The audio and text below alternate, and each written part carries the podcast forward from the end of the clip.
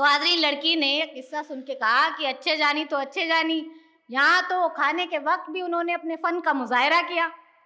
लेकिन एक मौजू है जिसका बयान शायद सबसे पहले आना चाहिए था। तो बूढ़े ने कहा, क्या जायका? तो लो, सुनो ये किस्सा लखनऊ के जायके का। तो दिल्ली का एक शहजादा जिसका नाम था आसमान कद्र वो दिल्ली से लखनऊ आया। तो लखनऊ आया तो वाजिद अली शाह ने उसे अपने यहाँ खाने पर बुलाया। अब खाने में सबसे पहले उसे एक खूबसूरत, एक रसीला, एक लाजवाब मुरब्बा पेश किया गया। मुरब्बा देखते ही शहजादा उसकी तरफ़ खाने को दौड़ा, लेकिन जैसे ही उसने मुरब्बा खाया, उसका तो सर चकराया। वो दरअसल मुरब्बा नहीं गोश्त का नमकीन कोरमा था, जिसे वाजिद अली शाह के मुलाजिमों ने खास तौर पर आसमान कद्र के लिए तैयार किया था। अब वो इस कदर तैयार किया गया था कि आसमान कद्र, जो खुद खाने का बहुत बड़ा शौकीन था, वो भी उसे ना पहचान पाया। अब जाने आलम अपने इस वार पर, अपने इस अदा पर बड़े कायल हुए। अब नवाब लोग ऐसी ऐसी चीज़ों पर ही कायल हो जाया करते थे। खैर, शहजादे ने भी इस बात की दाद दी। अब कुछ दिनों बाद शहजादे ने वाजिद अली शाह को अपने यहाँ खाने पर बुलाया।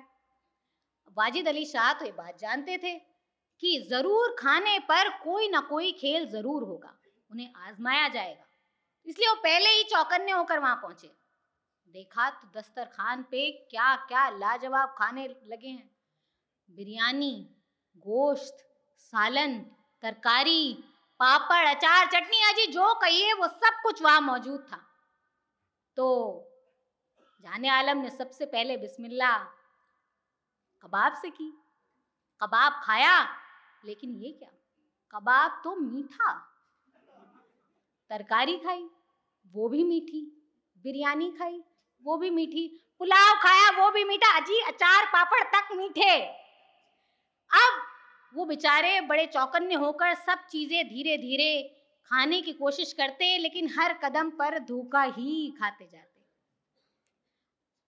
वाजिद अली शाह शहजादे के कायल हुए और उन्होंने उससे पूछा कि, भाई, ये करिश्मा आखिर है किसका? तो पूछने पर पता चला कि ये करिश्मा दरअसल लखनऊ के एक सादा लौ बावर्ची शेख हुसैन अली का है, जिसने ये करिश्मा कर दिखाया है। खजाना जरो गौहर पे, खाक डाल के रख। हम अहले मेहरो मोहब्बत हैं, दिल निकाल के रख। खजाना जरो गौहर पे, खाक डाल के रख। हम अहले मेहरो मोहब्बत हैं, दिल निकाल के रख। हमें तो अपने समंदर की रेत काफ़ी है, तू अपने चश्मे बेफैज को संभाल के रख। तो लड़की ने कहा कि मुरब्बे तो अब हम ना खाएँ। लेकिन ये दास्तान या किस्सा सुन के खाने का मुझे तो बड़ी ज़ोर की भूख लगाई है। लेकिन आप ये बताइए कि ये लखनऊ वाले हमेशा गोश्त गोश्त गोश्त ही करते रहते हैं। भाई वेजिटेरियन लोगों के लिए यानी कि मेरा मतलब है कि दाल वाल का कोई किस्सा नहीं है क्या? दाल का किस्सा? तो सुनिए दाल का किस्सा। कि आसफुद्दौला के जमाने में शाही दरबार में एक बावर्ची हाजिर हुआ। और वो बावर्ची बड़ा अजीब गरीब था, वो सिर्फ़ और सिर्फ़ दाल पकाता था। और दाल नहीं, दाल में भी सिर्फ़ उड़द की दाल पकाता था।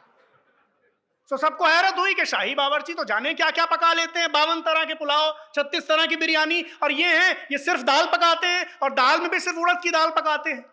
और उस पर भी नखरे ऐसे हैं कि इन्होंने शर्त लगाई कि पाँच सौ रुपए से कम एक रुपया नहीं लूँगा, और मेरी दो शर्तें और होंगी। खैर, वो जमाना आसफुद्दौला का था, जिनके बारे में कहा जाता था कि जिसको न दे मौला, उसको दे आसफुद्दौला।